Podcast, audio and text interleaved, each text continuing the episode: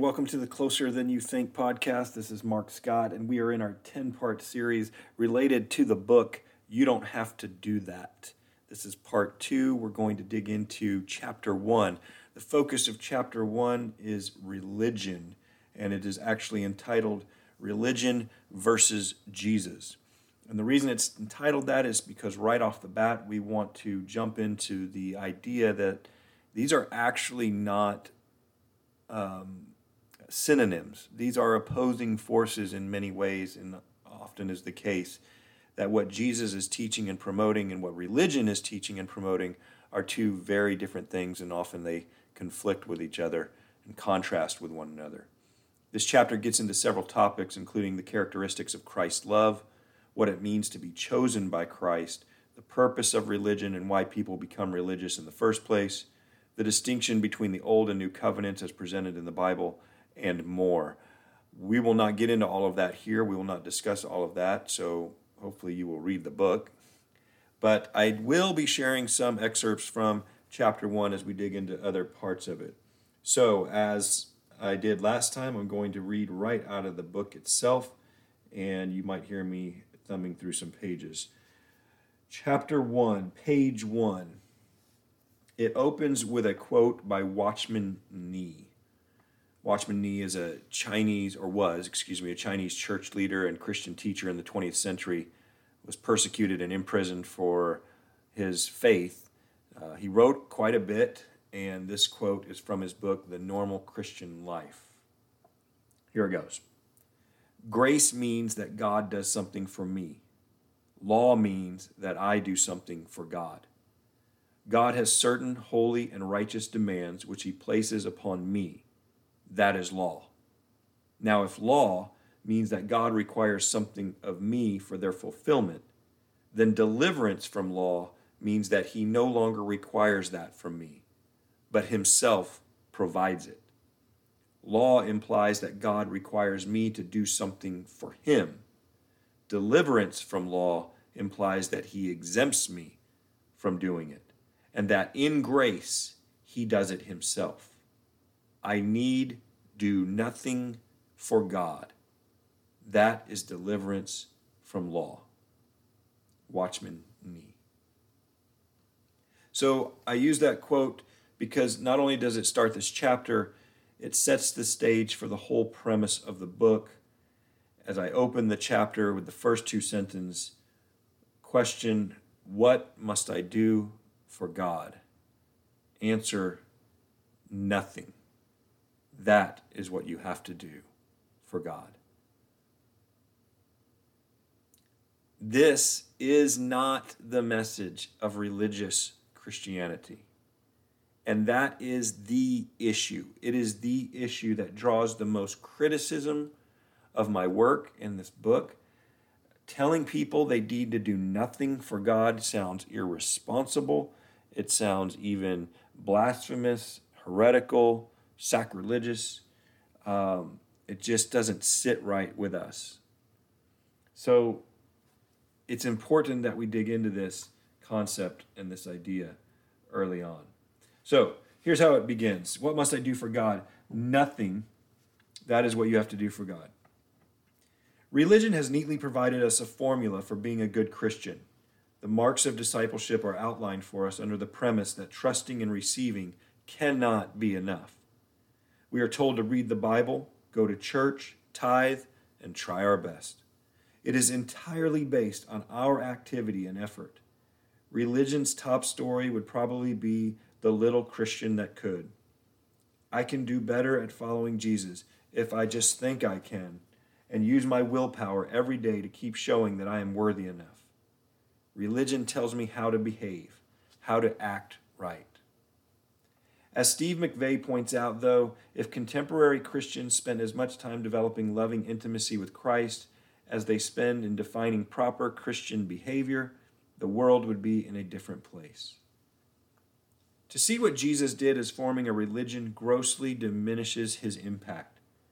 God was not sending advice or direction in the form of Jesus, he was sending himself. He wanted to be with us. Perhaps more than anything else, the worst mischaracterization of Christianity is that it is a religion. It was never meant to be a religion. It is and always has been a relationship. However, this notion of Jesus as a founder of a religion is so prevalent that it needs to be confronted by his own message and ministry. We can look at how he asked questions, how he presented the gospel, how he prayed, and how and what he taught repeatedly. I am confident we will see everything about Jesus as so far from religion and all about a life transforming relationship. So, the reasons for understanding what is wrong with this approach come from Jesus himself, not my opinions. And how the chapter is laid out that way to address, uh, the chapter is specifically laid out that way intentionally to address this issue of the problems of religion coming from Jesus himself and his own teachings. So I just shared that it, it, it um, how he taught, how he asked questions, those kinds of things are all included. The other part that I'm going to read from the book itself is how Jesus kicked things off here on pages 2 and 3. Many people have heard of a figure known as John the Baptist, and they know he was a forerunner of Jesus. He is called John the Baptist because he was baptizing people. We don't think much of it now, but the fact that he is known for that is actually incredible. The first chapter of John's Gospel made it a point to tell us that John the Baptist was not the Christ, Elijah, or the prophet. He was in the desert and definitely not a part of any religious establishment. He had no credentials, and therefore, in the eyes of the religious elite, he had no right to be baptizing anyone. The priests challenged him as to why he was baptizing since he was not one of the key religious figures you know, one of their quote unquote approved vendors. John responded to their criticism by saying he was called and sent to baptize. In other words, he declared God acted outside their religious hierarchy and told him to do it. The next day, following this showdown, John the Baptist was at it again. He was baptizing people in the Jordan River when, cue dramatic movie scene music, Jesus walked up. With the crowd, and likely the priests again, watching, John the Baptist pointed to Jesus and proclaimed, Here he is. This is the one I was telling you about. I baptize with water, but he will baptize with the Holy Spirit. This is the one so much more worthy than me. Here is the Son of God. Dramatic, suspenseful music rises as everyone pauses to see what will happen next. Then, very publicly and very purposefully, Jesus, the Savior of the world, approached John the Baptist, the madman belittled by the religious leaders, and said, Please baptize me. I'm sure there were jaws on the ground in disbelief. Even John the Baptist was surprised and thought it should be the other way around, with Jesus baptizing him. No doubt the Jewish religious leaders rolled their eyes or sighed in disgust to the onlookers. This might have been nothing more than one itinerant rabbi without proper authority encouraging another rebel. But so much more happened at that moment. In that event, God ordained the ordinary, giving heaven's endorsement to the man in the wilderness and bypassing the religious structure altogether to christen the ministry of Jesus. Before his first parable was taught, before his first miracle was performed, before his first disciple was invited, Jesus put the world on notice that religion was done. A new way had come. God had indeed used John the Baptist to, quote, make straight the path to the Lord. So the playing field had been leveled for anyone and everyone to enter the kingdom of God. Strangely, Many churches 2,000 years later have restrictions in place as to who can baptize others, something Jesus nullified right out of the gate. So that's uh, another section from chapter 1. I would encourage you to check out some other posts that I have on Substack related to two different topics. One is baptism, it's called Outsourcing Baptism. You can find that post on my Substack. And there's another one, which is a two part series called It Is Good to Question. I'm not going to get into that section of chapter one, but it talks about uh, the questions that are posed to Jesus and the questions Jesus poses to others. And um, I think those are worthwhile for you to check out. But back to this topic of religion versus Jesus, the thing I want to stress is that the main issue here is freedom.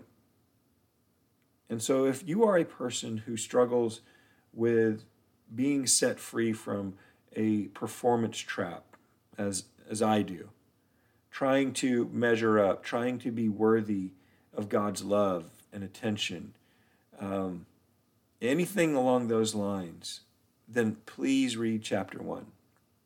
What religion does is it ties us down, it binds us, literally.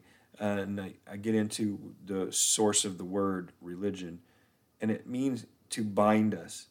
And it's toxic. It, it really is. And it's important to deal with this issue right off the bat before all the other topics that I get into in this book, whether it's church or discipleship or tithing or anything like that because our lives are lived at the intersection of our spirituality and psychology. One influences the other, and vice versa. We are whole, complex beings, and we are integrated with all these different aspects. And what ends up happening is when religion continually creeps in, it becomes an antidote to a joyful, peace filled faith. And religion, the way I'm using it, actually can show up anywhere, even in what we would call secular movements or organizations. It, it, can be in family systems, it can be in politics, it can be in all kinds of areas. And what I focus on is how it distorts true Christianity in the book. So I'm using it a bit differently from the categories categorization of, of different belief systems. So it's not like religion, Islam, religion, Judaism, like that. It's it's this idea of what the Christian religion is all about and what it's produced. Although many of the character, characteristics will, will overlap in some ways. So later on um, in chapter 1, pages 14 and 15, I, that's the last section I'll uh, read uh, as an excerpt from the chapter, and then we'll wrap this up. This section is entitled Why We Become Religious. It is not my aim in this book to take on all religions of the world. My focus is on the way we have warped Jesus' true message as a Christian religion. However, I do want to interject that what I mean by religious is a fairly broad scope. To me, even godless movements can be extremely religious. I have seen some atheists, evolutionists, and activists, as examples, cross over into religious fervor that would rival any fundamentalist Christian denomination. Watch and listen for how individuals, political parties, and social organizations adopt their version of original sin and prescribe a set of behaviors that followers must do to quote, repent and seek absolution. Any group can develop its equivalent of clergy, creed, and congregations. Christianity is not the only entity guilty of being religious, but it may be the most pervasive, and it needs to be checked for how it has hijacked the original message of its founder. A common theme among religious initiatives is the desire to change non members. Unconditional acceptance is the antithesis of religion. Religion starts with the premise that a person wanting in is somehow defective and must be repaired. Here is the irony of religion it keeps us self absorbed. Everything is viewed in terms of its effect on me. I am constantly wondering if I am good enough and doing enough. I am diligently seeking God's will for my life. So, another aspect that we get into is transaction versus transformation, another important concept. Please read chapter 1 to find out more about that. And I lied to you because there's actually one more little uh, section that I want to close with here, and it's from pages 18 and 19 towards the end of, of chapter 1. It's called Where Religion Decreases, Access to Jesus Increases. Religion is our attempt to earn what God has already freely provided. If religion is the way to God, then sin and death still have power. Christian religion borrows from the Old Covenant and tweaks some language, but it still makes sin the activating agent. It says, You are outside of God's will. The action you must take is to repent. You are outside of God's family. The action you must take is to go to church. You are outside of God's provision. The action you must take is to tithe. You don't know enough about God. The action you must take is to study the Bible. In Old Covenant thinking, Jesus is a non factor. He has no part to play. It makes you the center. In this system, what must you do for God? Everything. The new covenant flips everything around. Instead of sin, the Spirit is the activating agent. God says, If you think you are outside of God's will, then remember I created you. If you think you are outside of God's family, then remember I am your Father. If you think you are outside of God's provision, then remember you have everything you need and I am your provider. If you think you don't understand me, then ask me. I am your wisdom and I have given you my spirit. In New Covenant thinking, Jesus is the only factor. He doesn't just have a part to play, He is the play. He is the center. The New Covenant brings us full circle back to the first sentence of this chapter. What must you do for God? Nothing. To be honest, I still wrestle with how simplistic this all sounds. It even seems somewhat irresponsible. I wonder how to make sense of certain passages that appear to contradict these truths. However, just because I may not comprehend it fully, I cannot dismiss it. I cannot ignore the reality of grace abundant, relentless grace. It is only love that remains through grace. For this love to be known, every equation of transactional living must be scrapped. The formula for faith, then, is I work for God by believing He works in me. This is the mystery of God, the hope of glory. So, what I submit to you is that there is a direct inverse correlation between your level of religiosity and your closeness to Christ. The goal is to remove the barriers by exposing where religion creeps in and leads us astray. The whole idea is that while the Christian religion teaches us to follow a plan, Jesus tells us to follow a man, just himself. Christian religion is about a path but true Christianity is about a person. It's not a path, but a person. And the quote that I end the chapter with is from Steve McVey, where he says, God's will is not primarily a path, but a person named Jesus Christ. As we abide in him, it is impossible to miss the will of God. And that's from Steve McVey's book, Grace Walk that is what I wanted to share with you about chapter one of the book that deals with religion and uh, some reminders that you can purchase the book in lots of different ways, and those are linked in the show notes. Um, I encourage you to subscribe to Closer Than You Think, leave comments uh, here, review the book on Amazon, share it with others. You can find the book. Um, also, there's links in there to where you can get 10% discount directly from the publisher. And there is a Kindle version as well. Again, all those links are there. That wraps it up for this time. Thanks so much for listening, and until next time, God bless.